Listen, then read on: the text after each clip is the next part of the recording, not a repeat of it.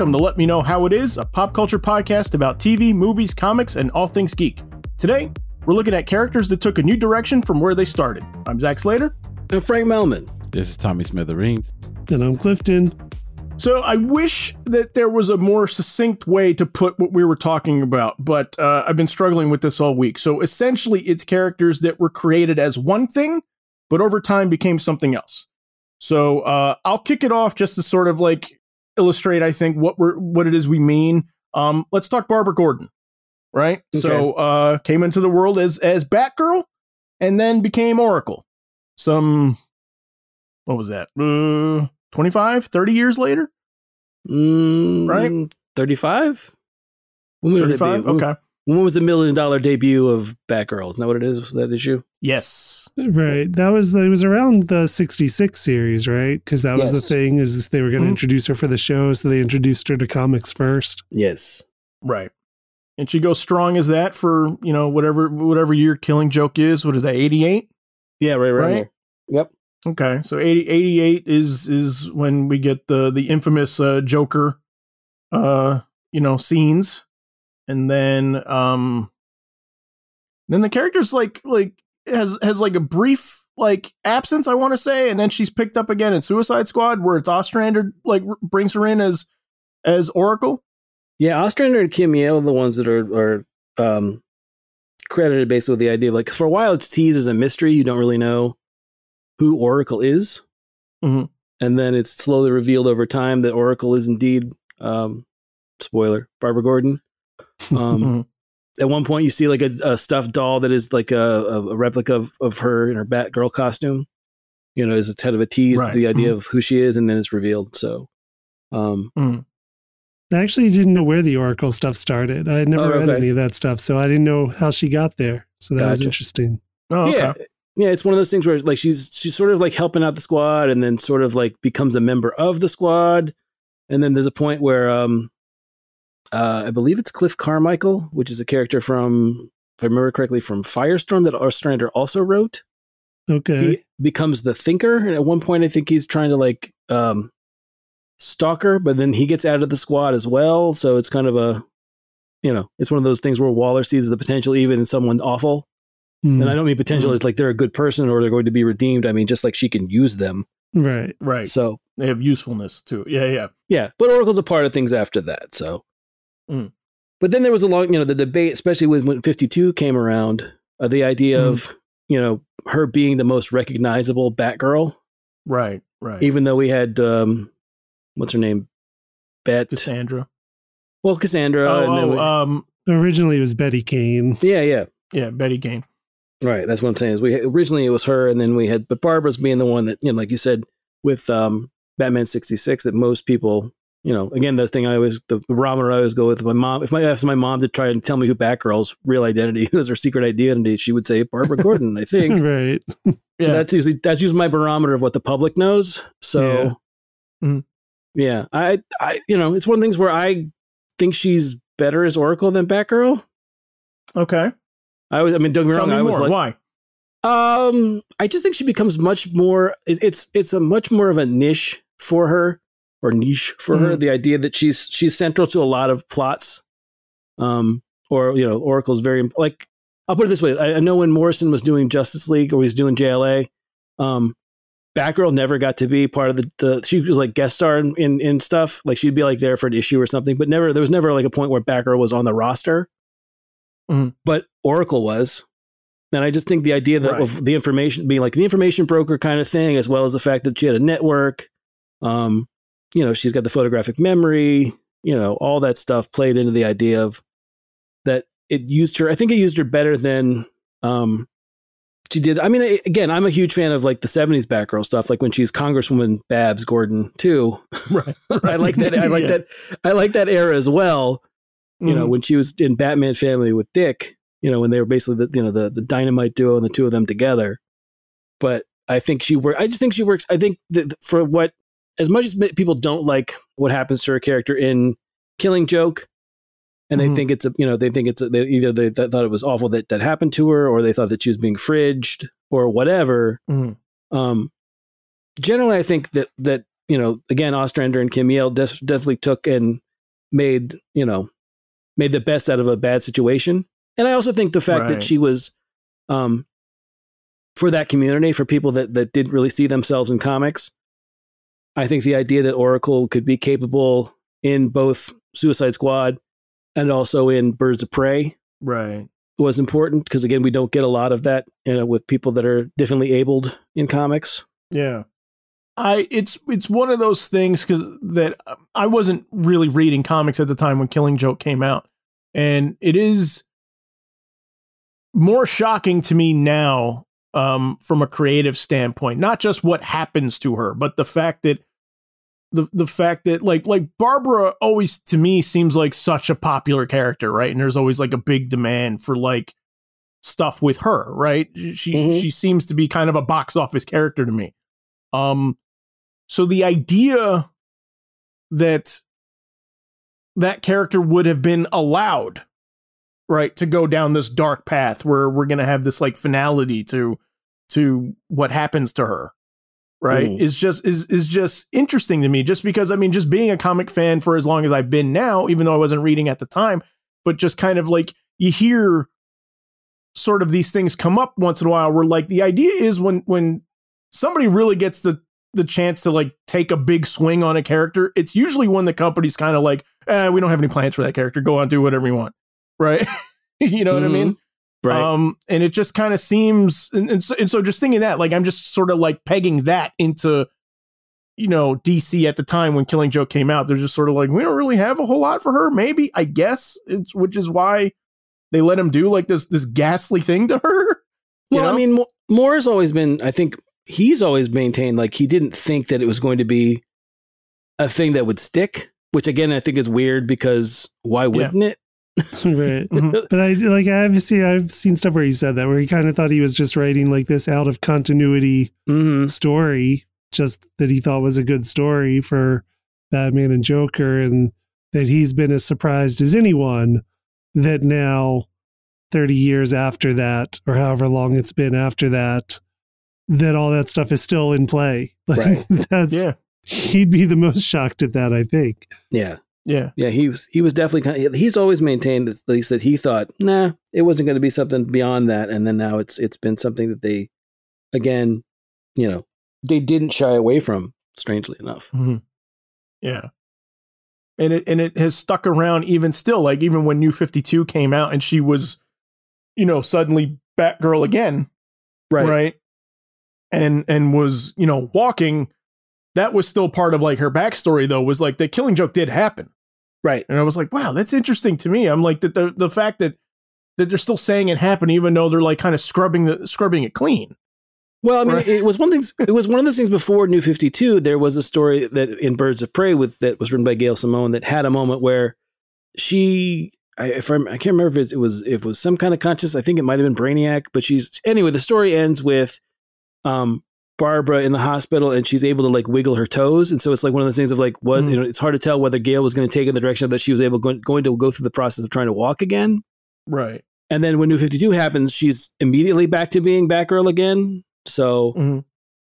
you know, I, I didn't read enough of Gail's. and, that was Gail, and that was Gail's book because Gail, yes. Gail started Batgirl as soon as New 52 had, had uh, started. Right. So it's one of those things yeah. where I don't know if it was the plan all, you know, that was the, just the, like, we basically see the backstory of what happened to get her to that point. Mm. But, you know, again, that was what was, you know, she was at least teasing at that point. So was that she might be on the, on the road to that. Yeah, I, I, I agree with you. It's, it's, it is, you know, it is one of those things where it is for a character that's so, you know, we're only talking a couple years removed from Watchmen when Killing Joke comes out. So the idea that um, DC was shying away from more realism, quote unquote, in their books. You know, mm-hmm.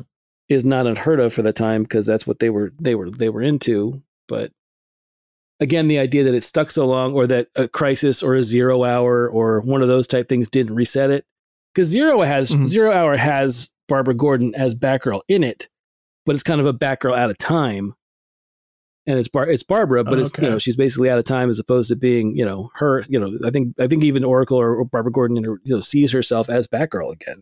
Mm. So this is one where like I don't really have a preference. Like I like her as Batgirl, and I love you know, like like Batgirl Year One, and Yeah. uh, you know, the stuff from the animated series, and and even like the the Burnside stuff that came out, um, you know, into whatever that was was that DC You, Right. right? Era. Like I like all that stuff, but like I love like like the '90s, like Birds of Prey, and you know when she would pop up in Detective and in Nightwing and stuff like that. So like you know this is, um, she's just an awesome character for me. I think, um, you know, and I think uh, I think in the hands of certain writers, she works great in both situations. But um, Right. so so yeah, so I'll throw it out to you guys. You know, we'll bring up a couple more. The Bat family's full of, uh, I think, versions. you know, similar to this where they come in as one thing and you end up being something else. But you know, I'll uh, I'll I'll toss it out to you guys. So who else do you have? The thing that the glaring one that I thought of, well, to start off was Harley Quinn, hmm in Yep, which she was, okay. yeah, in which initially she came aboard on uh, Batman the animated series, right? In which she Mhm, was a mhm. um, bodyguard or a foil or a henchman to Joker.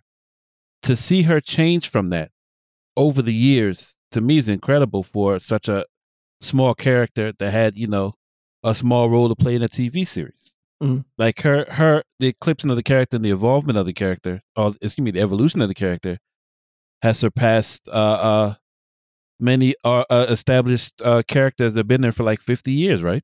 Right. Yeah, no, I'm with you. Like she she's you know the star of her own animated series that you know uh features her name and like Yeah, there's, a- there's, yeah. there's no there's no Wonder Woman animated series yet. Right. Yes. surprisingly, Yeah. right? Like Mhm. Right.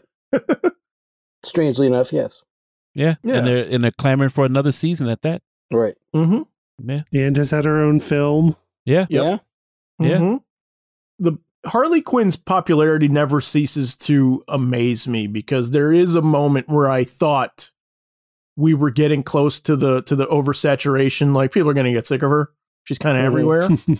and it's like nope like apparently like you could you could put as much harley quinn stuff out there as you want Yeah. and people love it people eat it up and uh you know and and i'm happy for that because i do like the show a lot you know and i like margot robbie's great as you know we said in in our suicide squad review and uh and other things like you know she's she's a fun character and and has um not as one note as you would think No. right I like the fact that they keep coming back to her, um, her being a doctor.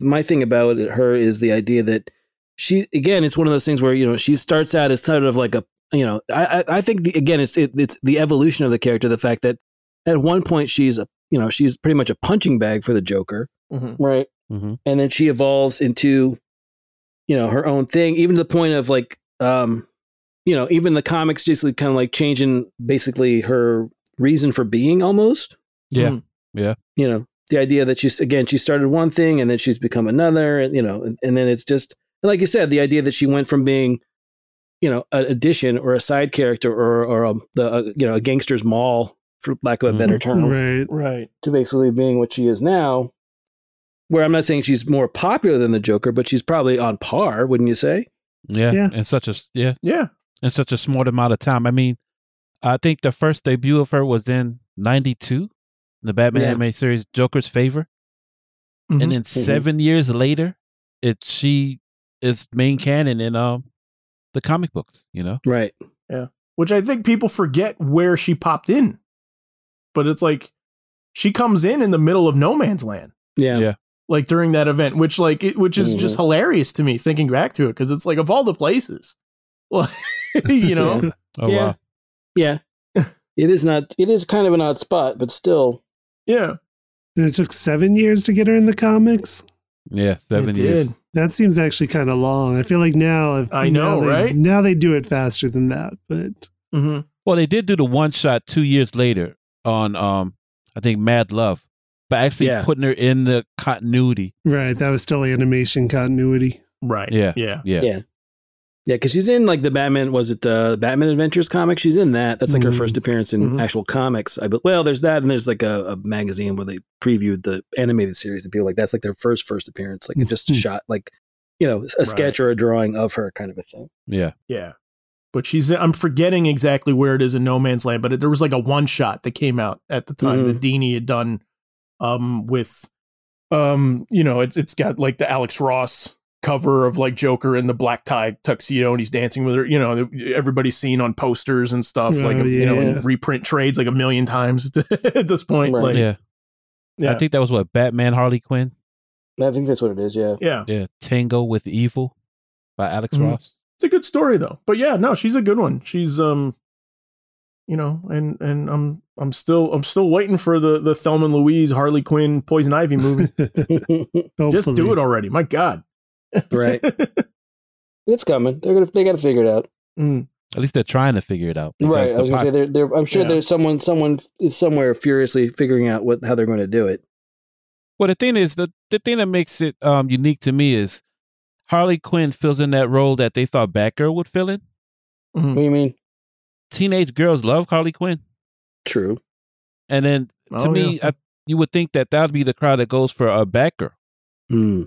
But for some reason, she pops more. Well, for a lot of reasons, but I, me, Mhm. me being not a teenage girl, don't seem to understand clearly. So, Right. but now she's definitely turned into an icon over the years. yes. oh yeah. Frank Clifton, you guys got got somebody else? I mean, drifting away from Batman, but still, I think staying in the spirit of Harley Quinn, I'd go to Marvel with Deadpool. Mm-hmm. Yes. Okay. Yes. That Deadpool's introduction was a straight villain, like a complete ripoff of of uh, Deathstroke, Yes. straight down to the name. Mhm. Deadpool, Deathstroke, Right. Wade Wilson, Slade Wilson. Yeah. Yep. Uh, like it was just, it was just, uh, you know, Liefeld, and I guess it's also credited. Uh, Fabian Nicieza is also the other credited creator. I think with Mhm. Rob Liefeld, if I remember Yep. right. Sounds about right. That they were just doing, you know, they were coming up with a villain for their X Force that was coming out at the time, and it was a pretty straight assassinish character, heavily, heavily inspired by an existing one Yeah. at uh, DC that they had both probably worked on. I know Rob Liefeld had worked on DC at, uh, on uh, Hawk and Dove for a time before going to Marvel, and then it just evolved. You know, over time into the Deadpool we know now, like the fourth wall breaking anti-hero, similar to Harley Quinn, where it went from went from more something along the normal lines of a villain to the anti-hero to like bridging that line of like yeah sometimes good sometimes bad sometimes the middle Mhm. and uh and yeah like it's definitely like deadpool's one that i think did change a lot i it did happen fairly early i think i don't remember for sure because i wasn't reading a lot of that deadpool stuff but Yeah. When he st- he first shows up, he doesn't. You know, there's definitely no fourth walling. There's no goofing around. There's no. I mean, there's none of that. You have that, and then you have a miniseries by Mark Waid, I believe, is the one who wrote it, like a four issue mini mhm. that Mhm. he wrote that introduces like um, is it Copycat? Is that the girl? That was like a shape changer that he's he's with or into or something. right and I think I'm, I can't remember who all is in it, but it's it's basically like that. It's a very straightforward, you know, action kind of Merc thing, and he doesn't become the Merc with a mouth until Joe Kelly does the series, Mhm. and that one's totally, you know, that's that's the series that basically, you know, defines who he is, you know, ever since then, basically. yeah You know, those those books are the ones that uh it's Joe Kelly and I want to say Ed McGuinness, I think is who it was. They do that book together Mm. and define, you know, He had a couple of minis, like you were saying. He had he Right. had at least one or two like like four issue minis that, that I remember, and then got his ongoing, you know, Mhm. somewhere around like you know it was either after one or two minis or something like that, and that and that ongoing went on for a long time. I remember. But yeah, I mean, this. So, do you guys recall how long he was just sort of like the plain Jane, just sort of like you know mercenary before before I guess like he got a personality? Because I remember for for me, I remember just being like in junior high and stuff like that. That there was there was a popularity of the character. Mm. Just and I want to say it's the visual. I just think like he he just had like an arresting look. Mhm. Like it was a cool costume and he looked neat. And I remember like we were all clamoring for like the Marvel masterpieces, uh, you know, Mhm. uh, Yeah. card of his and everything. But The character came out in New Mutants '98 in right. February 1991. Mhm. Is that correct? yes So it wasn't what till um I want to say 97 when he got his own title that he really blew up. Mm-hmm. Okay. And and and you're right, Frank. It was Joe Kelly and Ed McGuinness. Gotcha. And so, note from our engineer: Deadpool 28 from '97 was the first fourth wall break Okay. Ah, okay. with, with the character. Yeah. So yeah, so '97 ish is when he got a personality. So Joe Kelly was responsible. Joe Kelly was responsible for that change. Yes. Yeah, I didn't read it. I didn't read it often, but when I read it, I did remember. I remember enjoying it quite a bit. And there's a pretty good issue where, um, it's like a time travel issue, where Mm. Daredevil, not Daredevil, Deadpool, trans, uh, time travels back into an actual issue. I think of it's a, of Amazing Spider-Man. That's pretty funny, where it's like panel per panel okay. done Mhm. with him in it, and then you know uh, Deadpool's, you know, I don't think he, I don't, if I don't remember correctly, if he knows what's going, like he knows who Spider Man or Peter Parker is, but he's basically playing off the cast, Okay. Okay. which is which is like a standout issue. So So they just like reprinted an old issue and put him in there. I believe, Is like, that what it is? Is it like is it like that triple episode of Deep Space Nine? kind of, yes, kind of, yeah, He's like Forrest Gumped into it. yeah, basically, Right.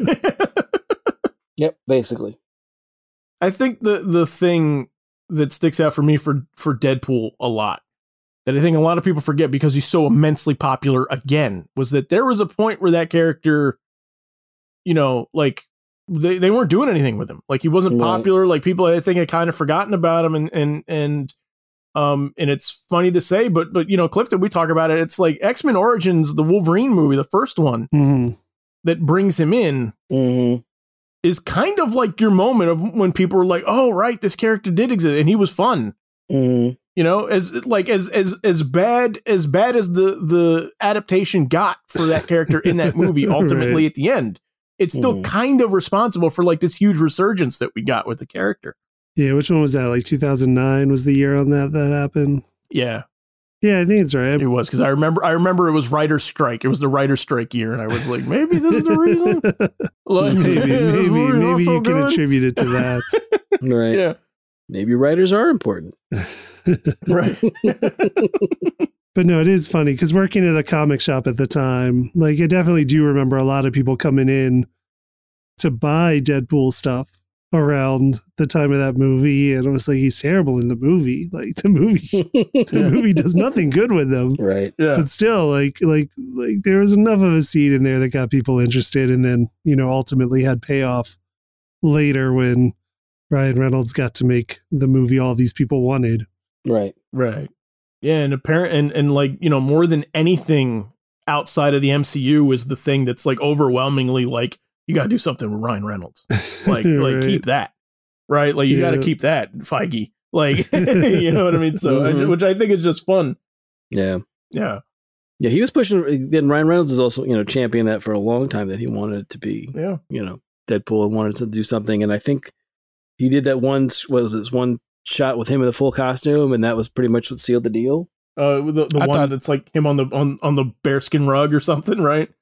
I, I don't know for sure, but I just, I just know that he was, for a long time, he was trying to get that, get that off the ground. What were you going to say, Tommy? And I was gonna say it was that leaked test footage. Right. That That's Yeah. what it that is. people That's what it is. yeah Okay. That's what it was. yeah people got a taste of that and like oh my god this is what we could have had you know Mhm. Right. So all right. So who hasn't gone yet? Frank. you I haven't gone yet. Right? No, I haven't okay. gone. Throw someone out. So I'm going to go with, um, I'm going to go with Lobo. Okay. Ah, okay. Lobo's I'm, one of the I'm- ones. I'm not familiar with this one, so explain, please. So Lobo first, appe- Lobo first appears in Omega Man number three. yes and he looks kind of more like a, a Wrestler. clown in a leotard. he looks like a wrestler Yeah, I guess so. Yeah, sure. Okay. He actually kind of looks like a, a, a humanoid version of Thing One or Thing Two, actually, from yeah yeah Dr. Seuss. Cat in the Hat. Yeah. Okay. Yeah. yeah Yeah, if you see it yeah he's you'll right see. on. You'll see. except the colors are yellow and purple if i'm not Yeah, or, mistaken or like a, yeah, orange and purple. orange and purple there it is Yes. yes So it's one of those things where No he's you know, no joke. He's basically got this. It rides like he sort of rides a version of a, of a mo- space motorcycle, kind of like he does later. But it's more of like Hmm. it's Giff Giffen does the issue. Keith Giffen does the art on it. Um, and it looks like you know it's typical Keith Giffen like Legionist art, which is not a bad thing. I, I love that stuff. Mm. But it's it's definitely not the the you know uh this ain't your daddy's DC Comics fanboy, you know, biker, you know, biker right. in space, right? Kind of a thing. Or even like the the the Lobo that we get that's still that kind of version in in Giffen and um DeMatteis's Justice League, where he's like the the the really you know hardcore biker in space with but has a soft spot for space dolphins. like that's part of his. That's what, that's the part right. of the thing they think they bring in. Yeah. But yeah, he just starts off as I mean, granted, he's intergalactic, you know, mercenary or bounty hunter in in his first appearance. But like, if you ask someone what's Lobo, right, they're not going to go mm. with this this. You know, he's got purple hair, like in this. when you see the image, we'll okay. put the image up right. when we put the episode up. He just doesn't look like that at all. And I think it's not until Giffen does the, I'm pretty sure it's Giffen, does the Simon Bisley books, like the miniseries. Like we get, like he's, you know, obviously in the 90s, Lobo was, was pretty popular too. You know, he's one of those 90s characters that, that took off and had a bunch of like, you know, there's, there's Lobo and Lobo Paramilitary Christmas and, you know, like Lobo, there's one where Lobo goes to hell and heaven. There's one where like the first miniseries where he finds out that, you know, he, you know, part of Lobo's origin is the fact that he, he's, he's so ornery and so mean that he, um, wiped out the rest of his planet because he only wanted to be he wanted to be the only person left. Right. And then he finds out that no, he missed somebody, so then he has to go after them. Um, but I mean, they're fun. I mean, they're over the top. They're you know they're they're they're he highly does look violent. like a Dr. Seuss character, right? Just Google like, yeah, he does. right? Doesn't he I've never look like? seen this before. This is weird. Yeah, I know. It's it'll it's not it's not what you expect, and it's just one again. I you know I, I guess they just hadn't quite gotten because Ron's uh, what's his name uh, Slifer is the guy the other the writer of Omega Men Roger Slifer. Mm. I almost said Ron Roger Slifer and, and, Keith Giffen are credited with Lobo, right? So it's one of those things where um and Roger Slifer wrote I believe most of Omega Men if not all of it. Um, but yeah, it's it's again it's when you think about that look versus you know the the cigar smoking, you know again, biker in space right. that Jason Momoa mm-hmm. should have played. Um, yes, and still and still should. Even now that he's playing Aquaman, still should, still should in his own clothes. Like, like, like, uh, as we've always, as we were joking, we were like, you wouldn't even need wardrobe with him. Just have him no. come in dressed can, in his own clothes, just, and you're like, you're yeah, go. He, he, yeah, he can just roll up and they can be like action. Just throw, like splash him with white yeah. paint and go action. Give him some red contacts. You're done. But yeah, it's it's it's it's it's interesting to me that because he appears his first appearance is in June of '83, and I would say probably when's the first Lobo miniseries? Let me see. Uh, 1997 years later. He is that it's that Bisley cover with his face and he's biting his lip and mm-hmm. drawing blood. Right. That's the that's right. the first one. Um, you know, and then he's sort of like I said, he makes some appearances in Justice League, the Giffen DeMatteis run, and then he's in the the Legion, the acronym one, right? Mm. The modern quote unquote Legion at the time when I when I was googling this for the original look, I also tripped over the new 52 Lobo, which I had forgotten about. Oh yeah. Yeah, they tried. To remember when it was, when it was uh, handsome Lobo, we'll call yeah. it. right? Yes. Like it was, yes, it was, they tried. It was to... Lobo with cheek with cheekbones and and like Leonardo DiCaprio like from Titanic like tousled hair. Yeah, they tried to gussy him up. yeah, and yeah. that didn't that didn't quite work. So no, no, I've forgotten all about that. But but but seeing it now, I'm like, no, everybody hated that. Yeah, yeah, that was not a smart move. That, I mean, again, it's one of those things mm. where, you know, I'm not saying go back to the the the thing one and thing two look either, but at the same time, you know, Lobo works the way Lobo works because you know that's that's the character. That's what it evolved into, and I think that's the one that's that really resonated with people, right? Yeah, yeah, yeah. yeah. You know. But what's crazy is looking. I was doing a little research on that character as well. They said it's supposed to be a parody in which it made fun of the Punisher and Wolverine, and it just uh, took off. I could see that, but it's not, you know, in a way, I guess. Mm. I mean, it's not like Lobo has a code. I mean, it's no, kind not of, at all. You mm. know, that's not that's not his thing. It's not like there's a there's a code involved. It just sort of does this. You know, he gets hired for stuff and does it, and then you hope he doesn't come after you for some reason. So yeah, but I feel it's I feel it's a parody of Wolverine in the '90s, where I'm the I'm the I'm the best there is. What I do and what I do ain't good. You know mm-hmm. that right dirty mm-hmm. talking Wolverine that always mm-hmm. stands people off right. and yeah. just knows you know he can beat you no matter who he's right. up against in the fight. I could definitely see them making fun of Wolverine with that character at that point. Right, right. And he's got the cigar and yeah. everything. Sure. Exactly. Yeah, mm-hmm. the cigar. But, yeah. But that's also again that's also the, the point where arms. Yeah. yeah, yeah. But that's also the part where, you know, again, the whole fanboy thing, I think, is where, you know, the derision with the term begins. Yeah, it does at that time. You know, there was those, those, you know, those uh, spots for DC Comics in the 90s that you could see, you know, they're probably on YouTube. We can find that. where, you know, these, again, these ain't your, you know, these ain't your daddy's comics fanboy, Yeah. you know, Lobo's the only, and like they give you quick shots of all the books at the time. But, you know, if you had your local comic shop in the 90s, you probably saw that commercial. yeah. It would run Mm, on your so- local cable. Mm-hmm. Yeah, yeah, it did. Yeah, it during, did. probably during during syndicated Superboy or, or Swamp Thing or something like Mm. That. Yeah. So, but yeah, Lobo's the one that I like. I, I always when I think back on that that that ridiculous purple and orange costume, I'm like, wow.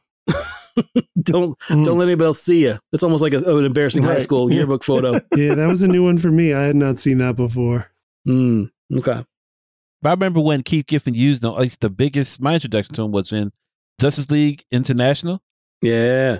Yeah, I, I love how it how they introduced him there. Oh my gosh, it it was nice. It was just a nice character moment. And I think if I'm not mistaken, Kevin Maguire uh, Mhm. drew the issue. Yes. Very nice, very nice. Yeah. Yeah, those are the ones with uh with Guy not having his Guy gets back in the day when when Guy Gardner would you know the old sitcom trope of getting hit in the head would change his personality and he was he was he was kind of demure at that point when Lobo first shows up and then the the, the greatest it's the rematch. Do you remember that Tommy? Mm-hmm. Oh yeah, yeah. Oh yeah. When basically Uh, he's actually he's actually Guy Gardner at that point. So Yeah. What What's nice on the cover is, and the, it's like a two parter. In the Yes. first cover, um, you have uh, Lobo like in the face of Guy Gardner, and Guy Gardner whimpers out. yeah, and then in the away. second, co- yeah, yeah, yeah, like a shrinking violet to um Lobo's. yeah, and, he's uh, in his face. Yep. Yeah, and then in the second cover, part two, you have him uh, in Lobo's face saying, "I'm back" with that childish, immature grin on his face, like he's about Mhm. to start a fight. The typical Guy Gardner bravado, and I don't give a damn. I'm gonna stuff your words down your throat. Yep. Yeah, it was nice. Definitely nice. Good word with demure, by the way. Mhm. That's one you don't encounter every day. I was just like, wow. Good one. Thanks. yeah. All right. I have one that um, may be a little controversial. So Oh. uh, you tell me what you guys think. Um, admittedly, some of this I think is is is just my own like like criticism and, and observations, but I think that there's something there. So I'm gonna blurt them out. Darth Vader. Okay. Okay. All right, I'm, yeah, I want to hear the I want to hear the change. Okay, go ahead. Okay. My sense of it, Uh huh. Star Wars 77, A New Hope, my sense of it is that he's just intended to be the heavy, Mhm. right? Okay. Right. I don't think I don't think that Lucas had any plan Mhm. for Vader being Luke's dad when that movie was made. Right. Okay. Um, Okay. and and and one of the things that that I will I will refer to, um, is I remember hearing uh Giancarlo Volpe in one of his podcasts, Big Pull podcast back in the day. He's um, you know, he's one of the showrunners of Green Lantern the animated series and director on Avatar and um and uh, uh um what am I um Dragon Prince. Right. Uh, he had worked on Star Wars: The Clone Wars, so he had a relationship with Lucasfilm, and is a big, big Star Wars nut. And and I recall him hearing things about where like Lucas at some point kind of started falling in love with this like fallen knight idea, right? That sort of changed the direction of where he thought where Vader the Va- Vader character was going to go, right? You Okay. recall this, Clifton? You remember That this? sounds a little familiar. Okay. So I'm just curious what you guys think about that because like to me looking at at just the the progression of story in the original trilogy, it seems to me very likely that A New Hope comes out and he has not yet made that decision where he's like, "Oh, yeah, yeah, yeah. he's going to like Right. he's Luke's dad all along." Right. Right. You know? My only disagreement is, and what I came, I found out about it earl um, later in life is his name, Right. which is what Dark Father in German. Right. Mhm. so I, I, I, I mean, again, they could just make the origin as a result of the cool name, so it doesn't Mhm. really mean anything. But with that name, it sort of leans heavier towards a bigger or a more definitive future as far as Mhm. what they're trying to tell with the character. That's my only uh, thing against it. Okay. Because some people that No, knew it's German, good- like it- eh, it's not. It's a good yeah. rebuttal, though. Right. You got me there. Yeah, right. Father in German is V A T E R, so it's close. It's Mhm. pretty Yeah. much what they were going it's for. close. Yeah, that's my only thing. But no, I think, yeah, I mean, a lot of this stuff clearly was not was evolving along the way, and I don't think anyone involved is trying to hide that. Like anyone in the creation of Star Wars is not trying to say otherwise, because Mhm. like the Luke Leia kiss clearly. clearly Yeah, was right, not right. Yeah, was yeah, not done yeah. with a further plan in mind at that Yeah, point in no, time. I don't think. yeah. And and the Vader stuff, like I lean, I lean both ways. Like I, I feel like it probably wasn't the plan all along, and then, but he did have the name. Like I don't know if he just had the name Vader because he thought it sounded cool. I don't know, yeah, but yeah. Uh, it's all it's possible either way. It's possible either way. But there are things that change, like the Force evolves between the movies. Because in the Mhm. first Right. one, the only expression of the Force is we do see Vader choke somebody, Right. um, Yeah. and then apart from that, it's um, some mind tricks The mind trick. that Obi Wan does the mind trick, and then and then it's Luke meditating to, to make the Death Star shot. Basically, Right. he's he's using the Force to make the shot as opposed to relying on the targeting system. And then by the next one, you get like the moving stuff, like all the telekinesis stuff that wasn't there the first time Mhm. like the uh you know we see it in the in the Wampa cave that that um, the saber.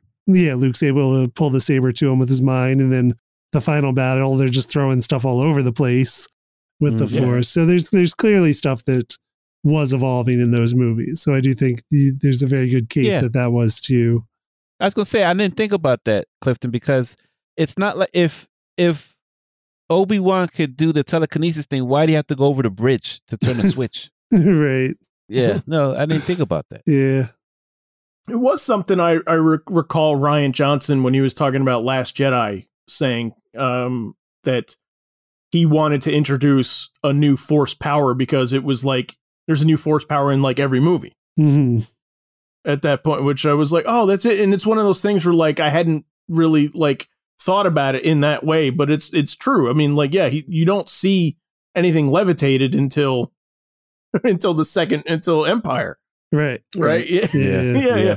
Yeah.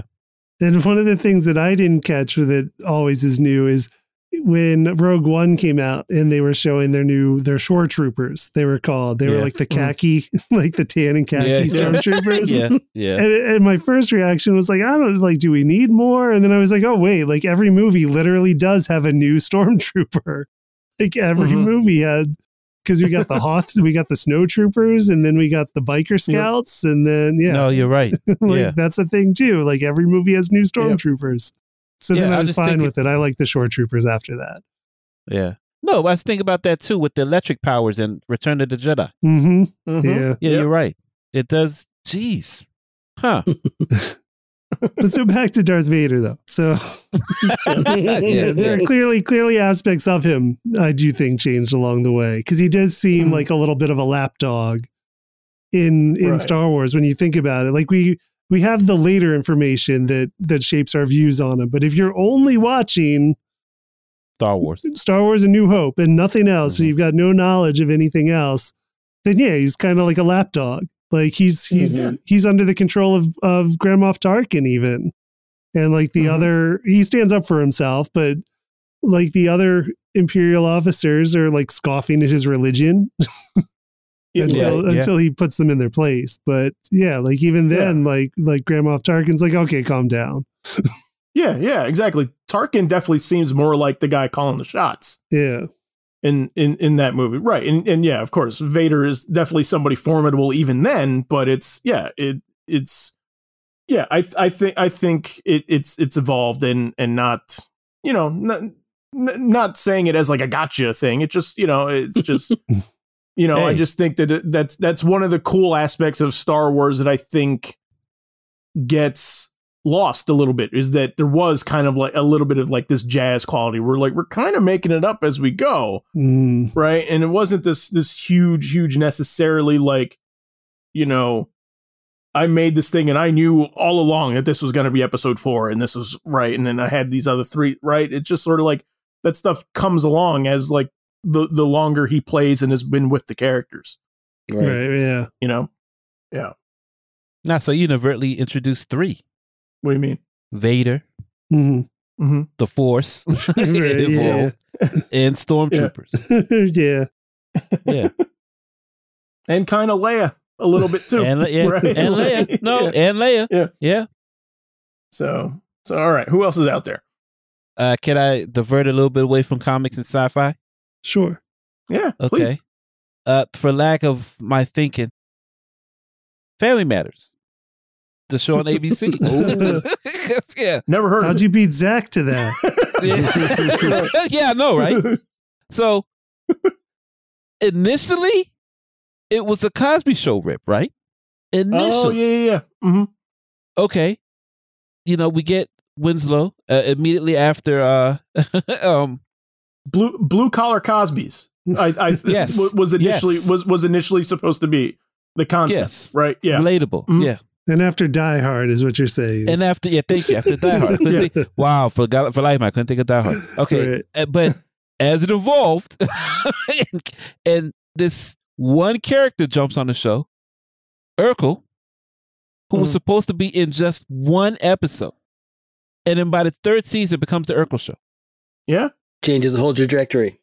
Yes, they they they eliminate extraneous family members. Where we Yes, they do. Yes we, uh, we get yes, and Urkel only becomes more prominent.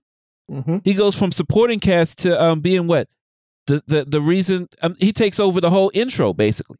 Yeah, you're, you're it's- making me think of the awesome Key and Peele sketch. yeah, I was going to bring up the Key and Peele sketch. yeah, no, Yeah. no, bring it up, bring it up, bring it up. Yeah, It's been a while since I've seen it, but isn't it? Isn't it? Uh, Reginald VelJohnson's like reaction to Urkel taking over the show. Isn't that what the skit Yes. is Yeah. about?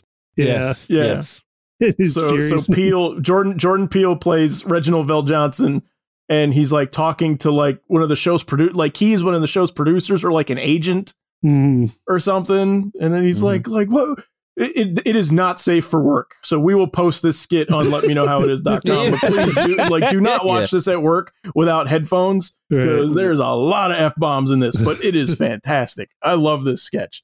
Uh, but I think so. So, even, but I mean, like Urkel does have an arc. I think and it happens. You know, I believe.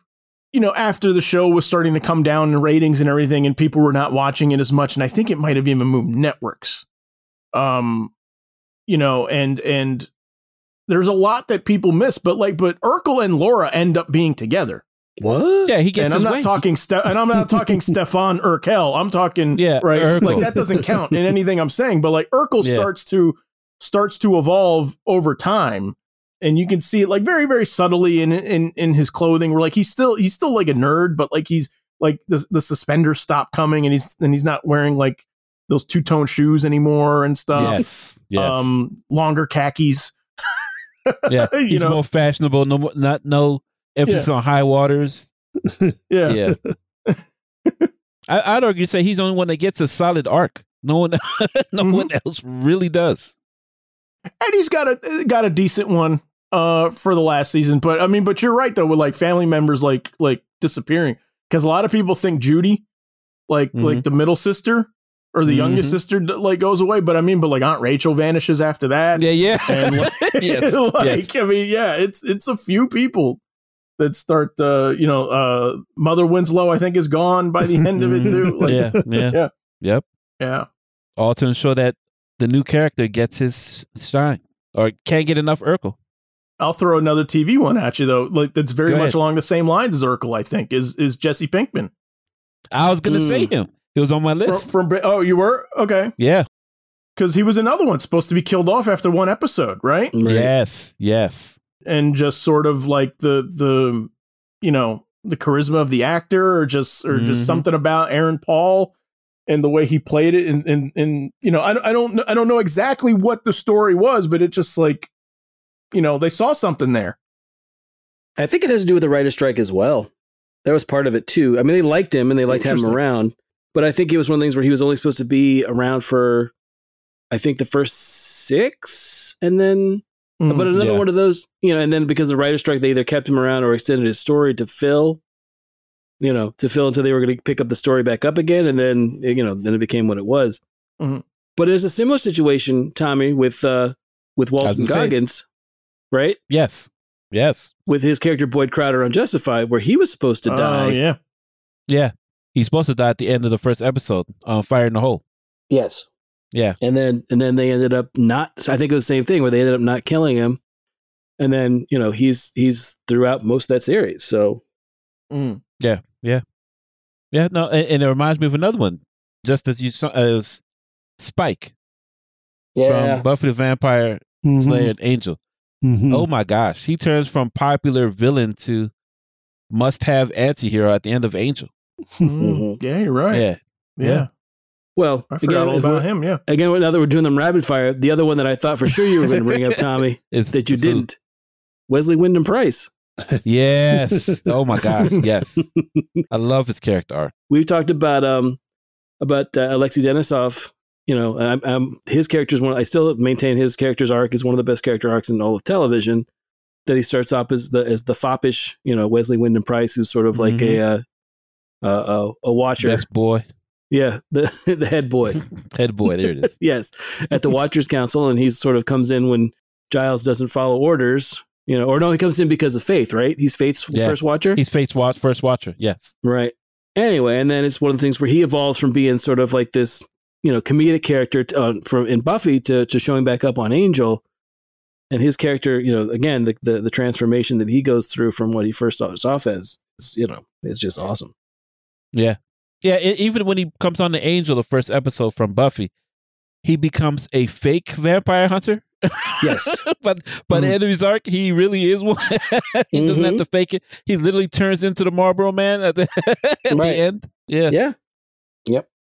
I'm gonna uh, I'm gonna throw Baxter Stockman out for this too. okay, from Turtles, from Ninja from Turtles, Teenage Mutant Ninja Turtles, because um, one one just like one change was like he was created in the comics in the original Mirage comics. So he first he first appears in Ninja Turtles number two. So he's early. He's very early in in '84. Okay. Uh, and he, so he's a scientist and he's black and then the cartoon comes along in the 80s, and Baxter Stockman is in in like the first season, and he's a white guy. Hmm. yeah, okay. Right? So that so uh-huh. that's that's that's like that's one change that's just sort of like looking when you know when when you when you are a fan of the comics, you're like, huh, that's interesting. But the other thing that the 80s series did was that he doesn't have much of an arc in, in the comics that I recall. But no. in the show, he ends up becoming mutated into the fly, right? Mm. Mm-hmm into the fly mutant, which that's like what the action figure was and stuff like that. And I, in my feeling, is that that was sort of like the dominant version of the character that stuck with people. And I think right. it had to do really with the toy, right? yeah. Because like he had multiple appearances in the show as the fly. And then so, so jumping ahead to the 2003 animated series, the that's very good, but uh, not a lot of people talk about it. So when Baxter pops up in that series, I recall everybody just sort of like just waiting and anticipating, like, when is he going to become the fly? He's going to get turned into a fly, right? Is it this episode? No, no, no. Okay, it's going to be the next episode. But they're building to this, right? He's going to be a fly, right? Right. And it never happens. And and and really, what you get with him is like even kind of a like uh, a much much darker thing that happens. Um, Tommy, you're the only one I think of us that watched this like with me, right? Yeah, no, I, I remember it. I'm trying to think what they turned him into, but it was gross. it, it, it, right. So yeah, you never you never see it happening, mm-hmm. but basically for all of his failures, Shredder tortures him every time he fails at something. Okay. So every time you see him after effect, there's a part of him missing. right? So like you see him at one point, he's got like he's got like an eye patch. And then the next time you see him, he's got like a robot arm. and then the Yeah. next time you see him, right, he's got like a robot leg, and then like Yeah. uh, like to the point where like he's a he's a brain and an eyeball in a jar, Yes, yes, like yes. hooked up to a yes. computer. Like it is so dark. Mm. I thought you were gonna say he was like he was gonna be like Jeff Goldblum and like Brundlefly and like pieces of him are in the jars in his, his medicine cabinet. Uh, Oh, don't bring up no. the fly. Yeah, oh, yeah. Nah, basically, it's like if Thanos went too far with Nebula, basically. right. ah, Right. Yeah, gotcha. but it, in fact, it, in fact, yeah. Oh my gosh, Shredder was worse than Thanos. Yeah, because Mhm. yeah, he's basically a, a brain in a jar. But the end, yeah, yeah. I didn't think about that. Yep. Yeesh. Yeah. So he never becomes a fly in that show, but then the 2012 Ninja Turtles, he comes back uh, and is introduced pretty early, like, you know, like fifth episode or sixth episode of the first season. But he becomes the fly, I want to say, by season two. Yeah, trajectory was the same. Yeah. I have one more. Okay. One that I that I think is is that kind of gets overlooked because um generally it's the same character all the way throughout, but again a lot of what I think we know of the character comes later from their first appearance or their first outing. And that would be Wolverine. Right. Yeah. I was thinking about Mhm. Wolverine too. You know, that Wolverine first shows up, he's, you know, in the yellow and blue, like spandexy superhero costume. hmm And he's got the kitty cat whiskers. yep. and there's none of the like you know he's a mutant he's a healing factor he's the best there is at what he does what he does isn't pretty um at that point i think um len wein didn't like there was no they didn't know for sure whether the claws were part of him or they were gloves Right. Yeah. He said they were gloves. I heard on a writer's panel. Len, Len Okay. Wein said that like when he when he thought of the character, he thought that the gloves had the claws, and it wasn't it wasn't him. It wasn't a part of him. right because Huh. i watched i'd seen that the there's a claremont um like documentary that came out about claremont's time with you know with x-men over 30 years and stuff and they get to Mhm. the point of when they get to the basically um all new all different x-men um you know he wanted to use wolverine but he was no one really there was no real backstory on him. So he had to create all that stuff with you know department h in canada and and that he was he he was the one that really you know decided to push for the idea of like oh no you know every time these claws come out he's basically they're coming out of him and it's wounding him. And he's like and he's like mm. their fans are going to eat this up because it's so you know it's so weird and disgusting and cool at the same time that every time he pops his claws no it's it's making incision like you know it's bursting through his hand so Right. you know, I, I, it's one of things where he's, you know, he's sort of, you know, it's it's sort of a, a thing where he at the beginning he is, you know, kind of, you know, I guess more of a superhero secret agent kind of a thing, Mhm. but not really. Like it's not again all the stuff I think that he eventually evolves into is because of the Miller, um, Miller and Claremont. Miller the miniseries for sure gives us all like the the, you know, um, Japan the, the Japan stuff and, and Mhm. Mariko and all that. You know, even though she appears earlier in the in, in Claremont and Burns run, but Mhm. I think a lot of the atmospheric stuff that we attribute to Wolverine doesn't come until much later. Right. And I'm I'm thinking about the opening of that Wolverine movie, which I swear I did not intend to come in to this episode and bring it up twice. Okay. I promise. But but I am thinking of that intro where like you're seeing him like he's fighting in the Civil War and he's fighting in World War II and he's fighting like all of that stuff to me is I'm like there's no way. There's no way from that like giant size X-Men number 1 no, right No, when, of course when, not. when he comes back that people were like yeah he's really you know he's 120 yeah, he's like 200 years Or old whatever, or whatever. yeah. Yeah. no, no, Yeah. I agree with you there. That's that's the other thing too is the fact that no, there's no, there's no no indication that that's what they thought of. You know, when they Mhm. introduced him. So that all comes along later. I'm curious would you guys would you guys put put Venom into this into this um group too Oh, definitely, yeah you would. Yeah, for Okay. well, yeah, If you if you take it from the origin story from Secret Wars, where he literally finds a ball and it makes itself into a costume. right. Oh my right, gosh. sure. Right. The trajectory from that to what it is now in the movies, and that's Mhm. and that's on the far end of the spectrum.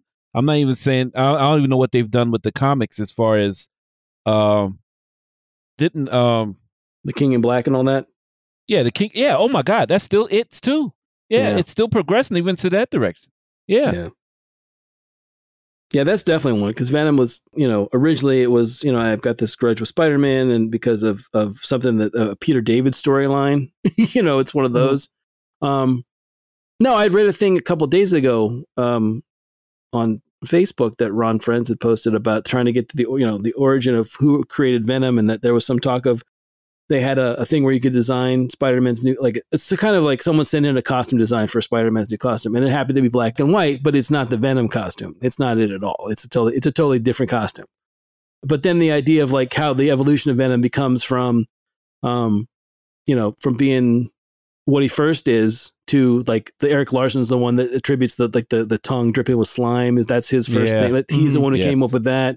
So it's Mhm. again, it's a piecemeal step after step, you know, evolution of the character to like Right. like Tommy was saying what it is now, where it's you know they just had a big event with you know all the the, the King in Black and all the symbiotes and you know all that stuff to the movie that just came out.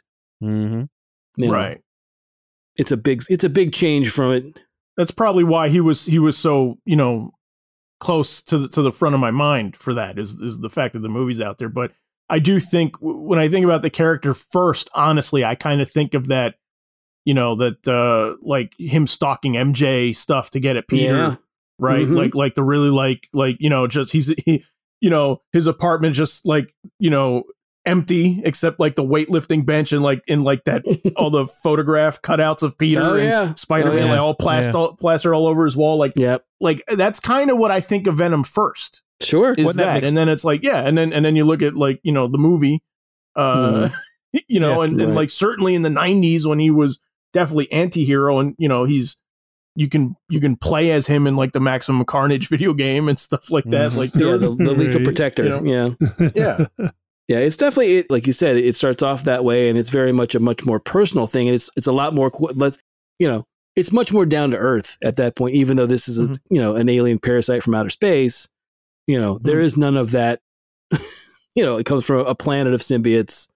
You know, there's a whole you know eventually a family thereof. You know, when we talked about maximum carnage before, um, that all that that you find out that there's you know there's more people or, or Grace when when um I don't know. I guess we weren't talking about it. I guess we were talking about it before or after the, the, the one of the recordings. But the idea that Maximum Carnage is the start of all that stuff, with the idea of like there being a symbiote family kind of a deal. Um, right but no, just the idea that that when you take it past the fact that it's just you know vengeance to that to being way back out in outer space, it's amazing that the character is what it is now. Oh yeah. Right. I think kind of the commonality that we've sort of tripped over throughout this discussion is that like if you're in comics, it typically is is like fan popularity. Right. Yeah. That's sort of the result of of of the character sticking around. It's sort of like having like these these legs in a different direction. And if you're on a TV show, it's some kind of combination of like, wow, like you were really good on set or something, or like, you know, you brought something to Yeah. the character that was not Yeah. there on the page when they initially brought it out. And, you know, which, which I thought like really leading up to this episode, I thought that maybe there was going to be more diverse, uh, uh, reasoning for these characters to sort of like have the life that they've had. And, and I'm Hmm. kind of shocked that, you know, like we didn't talk about like who we were going to bring up before the show. Like we're just kind of like th- throwing out who who we had had in our notes and stuff like that, and they're all kind of like falling falling in the same category. Like they're all like, Yeah, yeah, they do. Pretty Harley similar. Quinn really yeah. popular, Deadpool really popular, like you know, Right. Yeah. Yeah. Yeah. Yeah. Wolverine, really popular. Yep. We were saying at the top of the show that like that Batman had a lot of these, but Spider Man's got a lot of these instances too. I think, and I think that Yeah. Mhm. you know, his may be a little bit different. Whereas I think that Spider Man is one of the books that I can think of where like you actually got to see like progression of supporting cast and stuff like that. Mm. Like you really got to see like people have arcs that that stuck. And not not to say that other characters don't, but I mean it's Spider Man kind of s- sticks out to me as like the gold standard for this. Um and and like you know i think i think harry i think harry osborn is one of those too we're like you Mm. know I, I i i doubt very much plans to have him as the goblin when the character was first created right, Right. Right. but No. but you know you know the the time comes and and, Oh. and that's and that's where we're at At that point, they couldn't agree on who the Goblin was. Oh, Right. but no. Let me let me say something back what Zach was saying. Sorry to interrupt you guys real quick. No good. But Zach, I think you hit the nail on the head. But like, uh, I was going back and reading the stuff with Batgirl, and DC legit retired the character in '88 with a uh, comic. Hence, what gave Mhm. Alan Moore his reign over it. But I think you hit the nail on the head because it reminded me and I just lost it. I was say there's a character that came back. Oh my god. Where are we going? Talk it out. no, because you sparked it. And I was looking mm-hmm. at through lines to see characters that legit people didn't care. And then all of a sudden they're thrown out there. Uh, and then made bigger than life because an editor didn't care uh, didn't care about the uh, the potential of the character, but one guy had the idea. And Frank, you said it with Lobo, same thing. Um, mm-hmm. but oh my mm-hmm. gosh, it was just in my head. I'm crying inside. Oh my gosh. Oh. Looks like, sounds like. No, but Frank, you know, and Frank, when I bring it up to you, be like, yeah, that works. Okay. Okay. But think about a character that people had no potential in, and then it came back because someone like, hey, I, I got an idea for a character. What my my back of my head was Rogue, but something mm. grander than Rogue uh, came out as okay. a comic character. But yeah, but think about a character that no one cares, and then it makes a triumphant resurgence. Another one is Captain Marvel. But oh my gosh, it, it, the the mm-hmm. more I'm thinking about what what Zach said, it just opens the door for all these characters that's that saw resurgence just on your thought pattern alone. Daredevil, maybe. No, but he's he's almost there. Animal Man. he's almost there, right? No, I mean, not the, co- the costume changes a lot, but yeah, yeah. But no, Animal Man's another one, a throwaway character that gets mm. its uh gets its um reprise or beginnings based upon the concept, and it just flies forward. Oh my gosh, I'm I'm at the I'm so I'm so hurt. I'm so hurt because it just jumped in my head, and it's a fan favorite for uh Frank and I can't Ooh. for the life of me think about it. Um. Oh, I'm well, we, we already said Wesley, so it's not him. no, it's not. Yeah, yeah, I know, right? Oh my gosh, I'm so sorry. Is it from Moonlighting? no, it's a it's, it was a comic book character, and I just had it fresh in my head. Oh my gosh, I'm so sorry. Oh, I'm I'm no, crying inside. Okay. No, there's there's look, I mean, like the, what what we said in this episode is is just like the tip of the iceberg. I think there's a ton of characters right. that really, you know, eh, we could we could find that sort of like fit into these parameters as well. So you know, if, if you go if you listeners out there can think of any that we missed, certainly let us know in the comments or on Twitter. Um, we're gonna start wrapping up, so we're gonna we're gonna wrap up with um. We, we, we have our choice. So you can name a character that you would like to see evolve into something else from what they are now, or if you guys want, you can list a character that that you think the evolution didn't work and you would like to see it revert back to what they originally created. So you got you pick one or the other, either or, whichever one you want. But first, if you like the show, you can check out all of our episodes on YouTube and let me know how it is.com. Just please, however you find us, don't forget to like, subscribe, and leave us a review. And finally, if you have any topic suggestions, send them our way, either on Twitter or in the comment section. Our Twitter handle is our show's initials, LMKHII. All right. So who wants to go first for uh, either or? I'll go first. Okay. The whole concept of Watchmen. the whole thing? Past, mm, okay. Past, past Alan Moore. Oh, okay. I okay. would have been fine if it was that and nothing else. Like, now, mind you, I like what they did with the show not the movie. I was gonna say you like the show though, right? I love this. I love the show. Okay. I did not care for, um, what's the miniseries where they say that Doctor Manhattan, Doomsday Clock. Uh, oh, yeah. Doomsday. Okay. Didn't care for Doomsday. I keep forgetting Clock. about that stuff. I thought I thought you were going to be talking about before Watchmen and all that stuff. Well, that too. Mm-hmm. Um, it it to me it stands as a great uh one and done. I mm-hmm. love the show, but every time they tried to add to it and incorporate it with the DC universe, it's just why, why, why? Mm-hmm. um, I was tired of it. Even when I invested the time to try and think they could, they had a great idea, they didn't. Mm-hmm. It was just a lot of padding on something that was finely cooked. You know? Yeah. It's like they oversalted the no, meal every you. time. I think I don't think that it ultimately will have any real effect on the book on the book's staying power, the the original. Mm-hmm. Mm-hmm. Um, but I do think, just my opinion, I feel that that a large part of the that book's success outside of just the fact that it's amazing and well done is is the accessibility of it that it's not about characters that appeared anywhere else even though yes they are like archetypes based off of the charlton characters i think the fact that they are new characters and not just the charlton characters where that have like this history of you know 20 years 30 years publication someplace else i think makes the book a lot more easy for new people that may not even be in the comics right mm-hmm. to get mm-hmm. their head around and like and, and much and much more easily like here it is and you can just hand somebody the volume this is it it's all of it here we go yeah. Right? Yeah. until about whatever 2008 to the right? Yeah yeah. But that's my decision my my choice. Okay.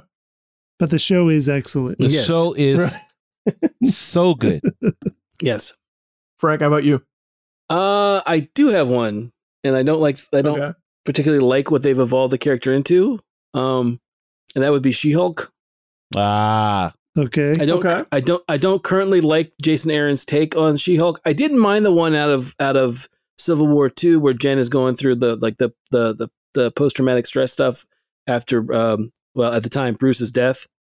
Um, mm-hmm. Obviously, he got better because it's comics, but I, I think that the that I've read what I've read about it, like basically making her mindless and making her like every other Hulk practically okay. doesn't really work for that character. I haven't really enjoyed it. Right.